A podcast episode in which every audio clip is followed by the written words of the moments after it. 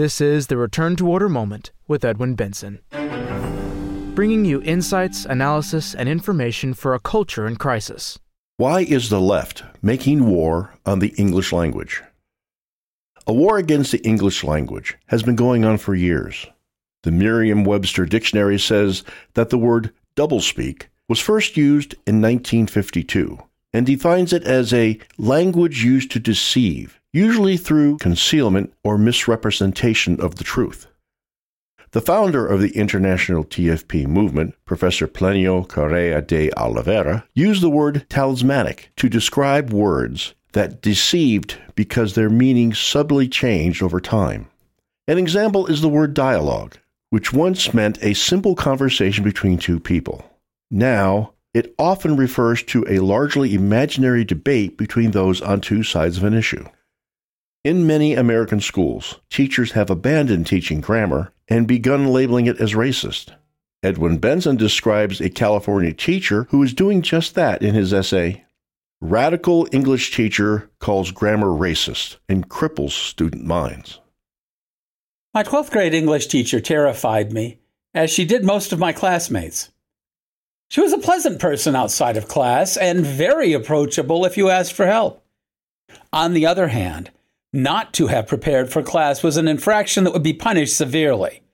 She had a knack for asking the precise question that you were not ready to answer. When she did, it was not pleasant. On the other hand, I believe I would not be sitting at this desk composing this article if it had not been for her. In that class, I learned how to compose a five paragraph essay. It is a skill that has served me well in the almost half century since I last saw her. These recollections were inspired by an article about Marta Schaefer, an English teacher at Oroville High School in California. Oroville is a small town about 17 miles north of Sacramento. To say the least, the two women were dissimilar. According to the article, this teacher's expectations were about as far from my English teacher's as boiling is from freezing. In a Twitter posting, she spelled out her sentiments in their pseudo intellectual postmodernist rhetoric. Quote, Well, public education is an institution that upholds lots of problematic systems in our society, like white supremacy and misogyny and colonization, etc. In my role as an educator, I try to undermine that, expletive deleted, as much as I possibly can. I teach high school English, and who, the white supremacy runs deep. Unquote. She illustrates this by sneering through some of the rules for essay writing. She specifically decries the use of a thesis in the introduction, citing sources of information, and the use of transition words like however and therefore. They're made up rules, Miss Schaefer posits. They're arbitrary, they were created by Westerners and power, unquote. Miss Schaefer thinks the cure is found in a book called Linguistic Justice by April Baker Bell. A sentence from the Amazon description will serve to illustrate the main point of this tome. Quote, to move toward black linguistic liberation, Baker Bell introduces a new way forward through anti racist black language pedagogy, a pedagogical approach that intentionally and unapologetically centers the linguistic, cultural, racial, intellectual, and self confidence needs of black students. Unquote. The author herself uses far less elegant language. Quote, if y'all actually believe that using standard English will dismantle white supremacy, then you are not paying attention. If we, as teachers, truly believe that code switching will dismantle white supremacy, we have a problem. Unquote. Then the author indulges in one of the great non sequiturs in the history of the language. Quote, Eric Garner was choked to death while saying, I cannot breathe. Would you consider I cannot breathe standard English syntax? Unquote. No, Dr. Baker Bell. Standard English did not save Mr. Garner's life. However, it was also not the cause of his death. Those answers lie elsewhere. One of the publishers of Linguistic Justice is the National Council of Teachers of English, NCTE. This professional group purports to be, quote, a leading partner to and professional home for teachers of English and language arts at all levels, unquote. They claim 25,000 members. All languages differ in formulations, but all have basic structures conveying ideas. Take, for example, the simple sentence, I am returning home. In French, one says, Je rentre chez moi. Translated word for word into English, that becomes, I return home my.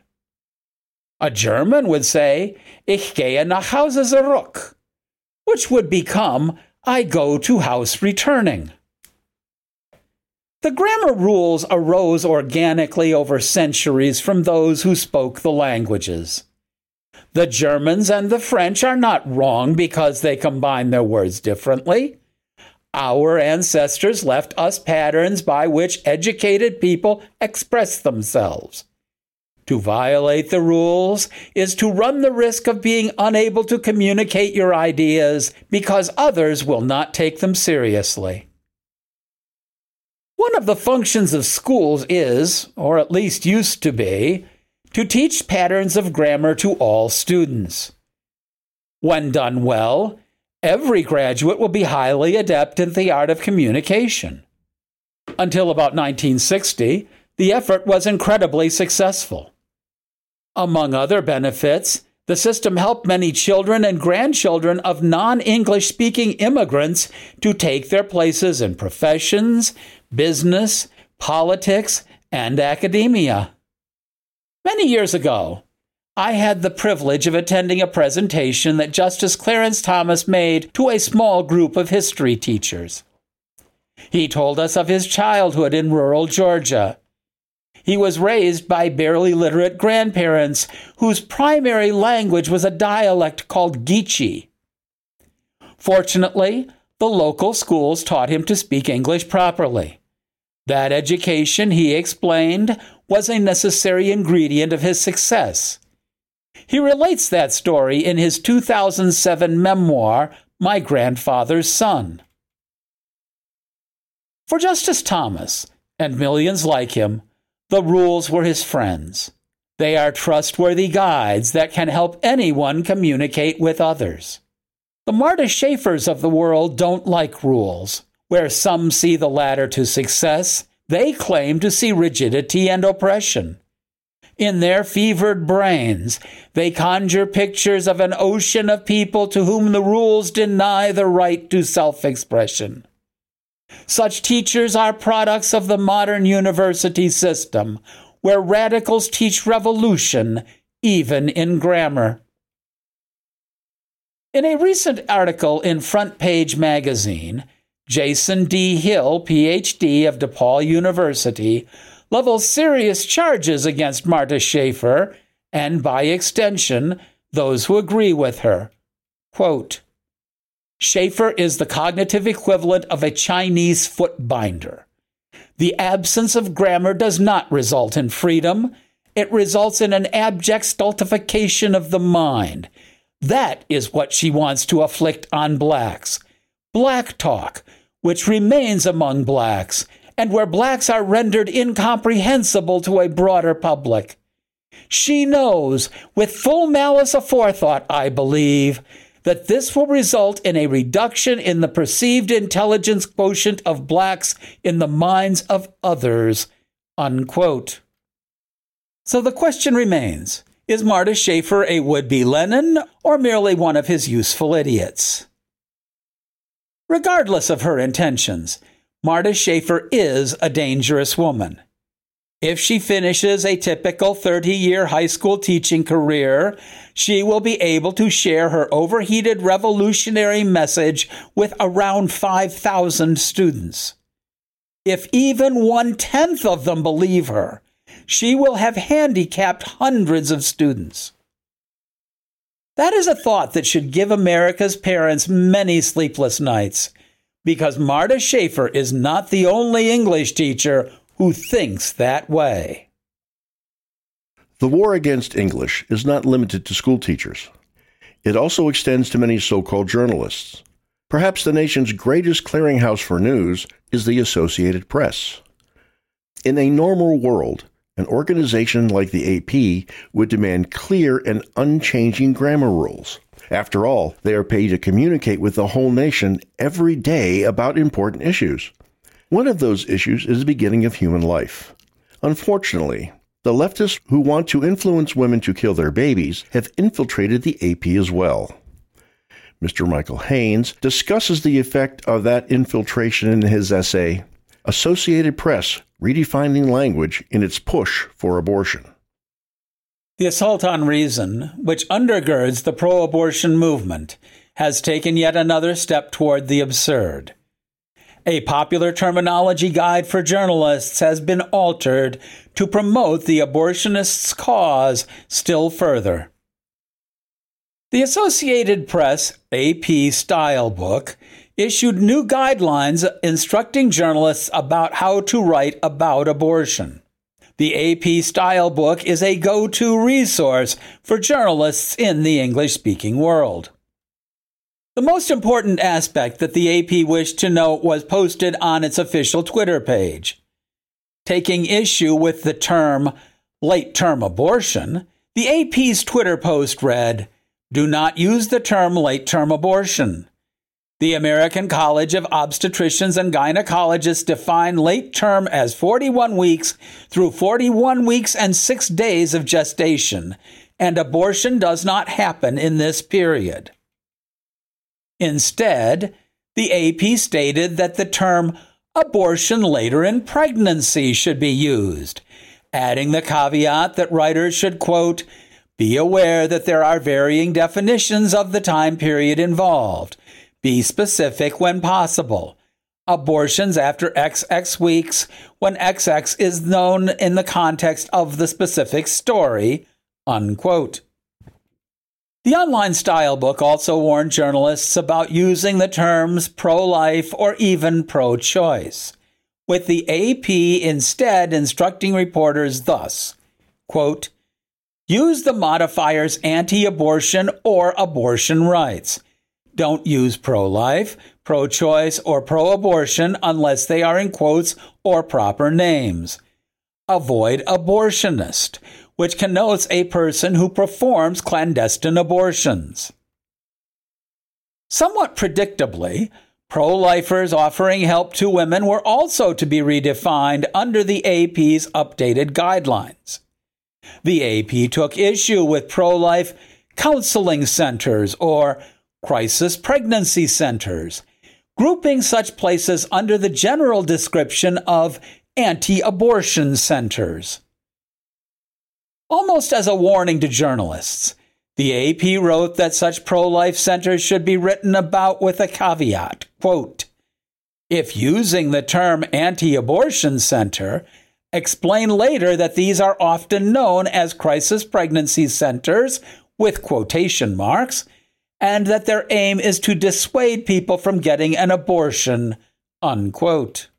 While such pro life centers offer counseling and assistance to mothers to find another option instead of abortion, the AP stated that journalists should, quote, avoid potentially misleading terms such as pregnancy resource centers or pregnancy counseling centers these terms don't convey that the center's general aim is to prevent abortions. Unquote. The AP has not skimped on its attention to the transgender movement in the release of its updated guidance to journalists. The recommendation now reflects what is commonly described as more inclusive understandings of women, including, quote, transgender men and some non binary people in this description. Normal biological terms are not ruled out, however, as the AP wrote that terms such as pregnant women or pregnant girls or women seeking abortions slash girls seeking abortions would be acceptable. However, the AP also included instructions for situations involving abortions performed on minors, or, quote, people who have those experiences but do not identify as women, such as some transgender men and some non binary people, unquote. In these instances, the AP stated that journalists should employ phraseology such as, quote, pregnant people or people seeking abortions, unquote. The new guidelines were widely praised by abortion activists, with the National Abortion Rights Action League, NARAL, writing, Do not use terms that lie about abortion. How's that? Pro abortion group Progress Michigan highlighted the key importance of language in the abortion debate. Quote, the language we use when talking about abortion matters. Bad actors use a bad language because it makes it easier to spread disinformation. We won a huge victory for abortion rights in Michigan, but we can't stop fighting lies. Unquote. Abortion giant Planned Parenthood also welcomed the AP's new guidance. Quote, when we talk about abortion, especially abortion later in pregnancy, Words matter, wrote the abortion provider's South Carolina Twitter account. This is a great step in the right direction. Unquote. Not surprisingly, pro life activists have reacted firmly to the AP's overt promotion of abortion. Kristi Hamrick of Students for Life of America stated, quote, the Associated Press is gaslighting as policy in joining the pretense that changing definitions changes facts. Unquote. Hamrick added that the AP was, quote, putting pro abortion politics over facts to weaponize discourse. Unquote. In additional comments to the Christian Post, Hamrick added that the pro life movement needed to respond in turn by instructing people about the scientific facts relating to abortion. Quote, the pro life movement will need to educate the public, legislators, and the courts on scientific facts, as the AP and others pretend that babies in the womb are something different than the rest of humankind with different internal parts, Hamrick stated. Hamrick is by no means wrong in asserting that language is crucial to the abortion debate, and the AP is also well aware of this aspect, as evidenced by its new policy. Indeed, the widespread promotion of abortion relies upon the particular use of language, which divorces people's perception of abortion from its bloody reality. Abortion is the murder of an unborn child.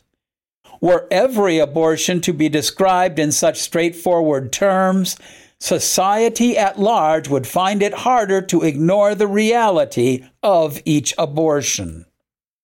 However, by using words such as termination instead of murder, or pro choice instead of pro abortion, or more accurately, pro infanticide, the pro abortion movement is gradually able to desensitize society. The misuse of language is even more evident when referring to late term abortions. Even the very phrase late term is now too precise for the pro abortion movement, since it denotes proximity to the normal completion of the full term of pregnancy.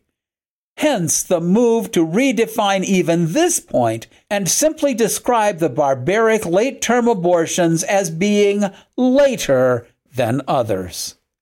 Yet, a manipulation of language is nothing new. It is the center of every moral issue, as seen in the account of Adam and Eve's original sin in the Garden of Eden. In responding to the serpent's temptation, Eve initially rebuffs his suggestion to eat the forbidden fruit, saying, God hath commanded us that we should not eat, and that we should not touch it, lest perhaps we die.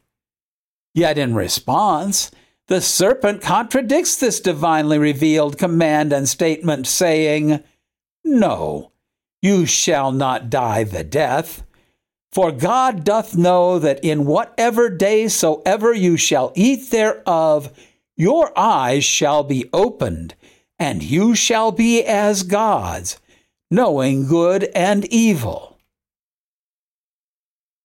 Acceptance of evil relies upon portraying it as something other than it is. Abortion, the bloody murder of innocent unborn children, is no different. Pro lifers must be sure to resist the attack on language in order to continue the fight against the murder of the unborn. Unfortunately, the left's drive to confuse language starts in elementary schools.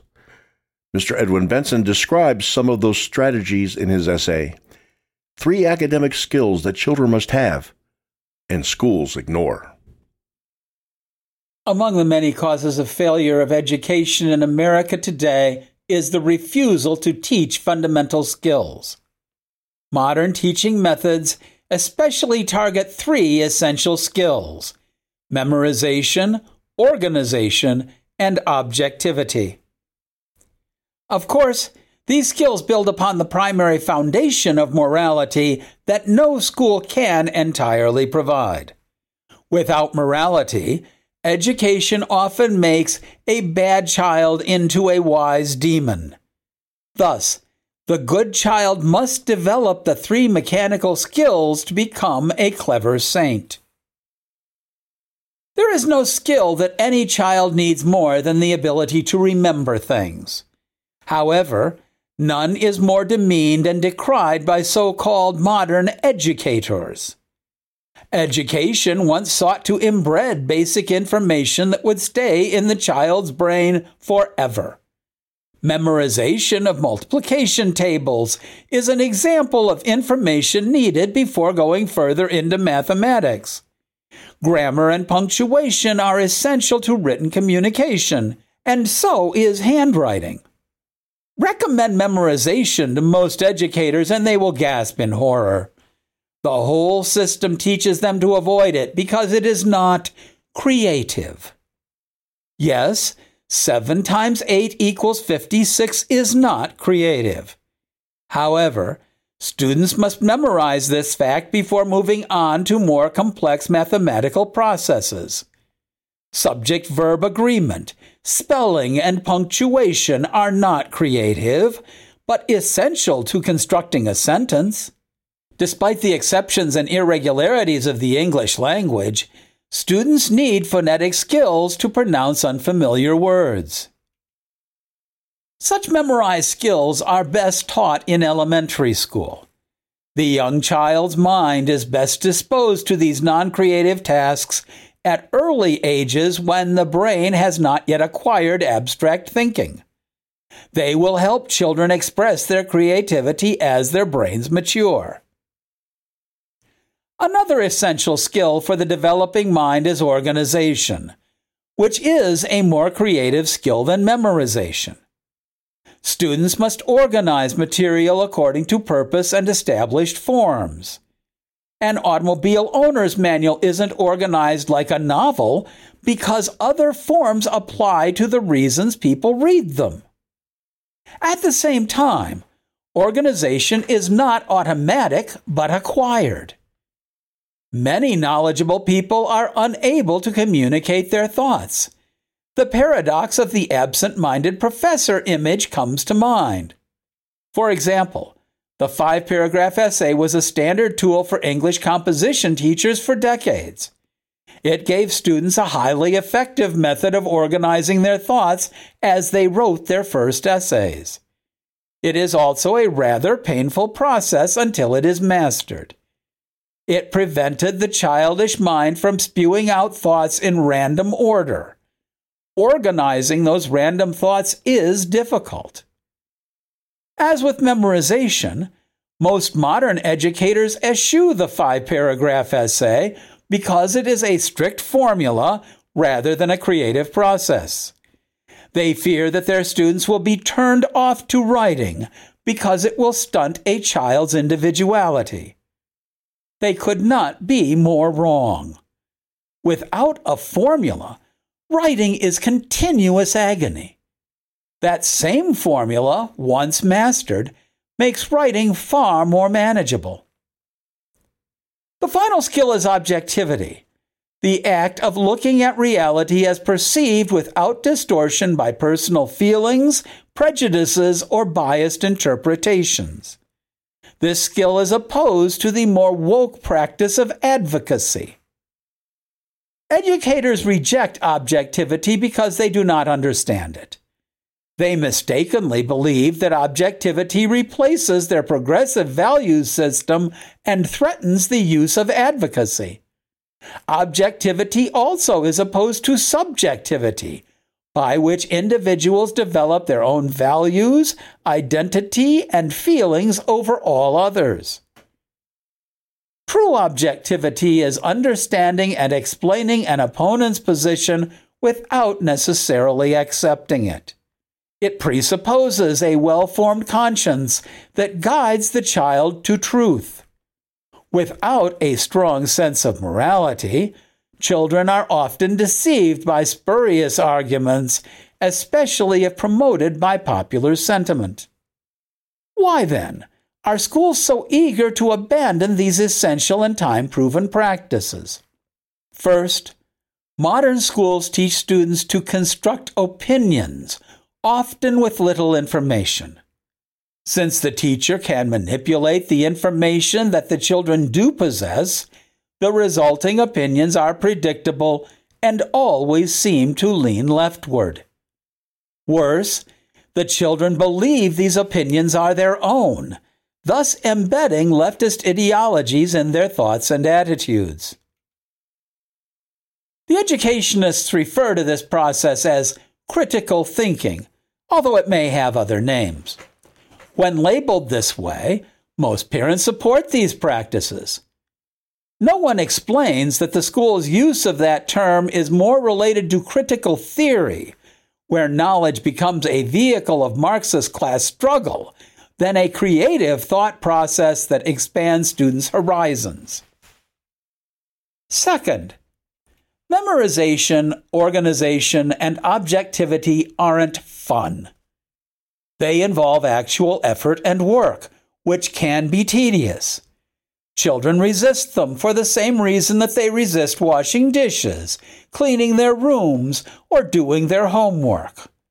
However, all people must complete tasks that are not interesting or immediately rewarded. Such considerations do not render those tasks unnecessary. Third, the educational establishment has spent the last 50 years diminishing the teacher's role as the authority in the classroom. A successful teacher must lead students with an authority that takes to complementary forms. The students need to understand that the teacher knows more about the topic than they do. Teachers must know how to encourage students to do things they do not want to do. However, any hierarchy is anathema to the leftists who run the schools. These attitudes severely damage the teacher student relationship, often with the teacher's consent and approval. The result is a chaotic classroom where nobody learns anything. Restoring the role of the teacher is crucial to improving America's schools. Learning to memorize, organize, and be objective is essential for students to grow in knowledge and wisdom. This concludes Why is the Left Making War on the English Language? Thank you for listening. Return to Order, of which this podcast is a part, strives to be a source of light in a dark and disordered world. Your prayers are appreciated. We publish a new episode every week as Tuesday becomes Wednesday at midnight. You can hear our program in two ways. The first is to subscribe through your favorite podcast provider.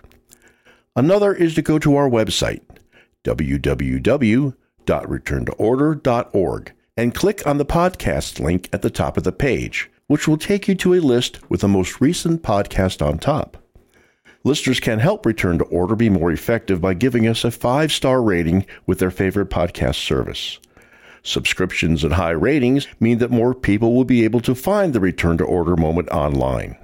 We would also like to recommend Mr. John Horvat's book, Return to Order. It is available as a free download on our website, www.returntoorder.org, or in printed and recorded form through our bookstore. All rights are reserved. Copyright 2023 by the American Society for the Defense of Tradition, Family, and Property. TFP.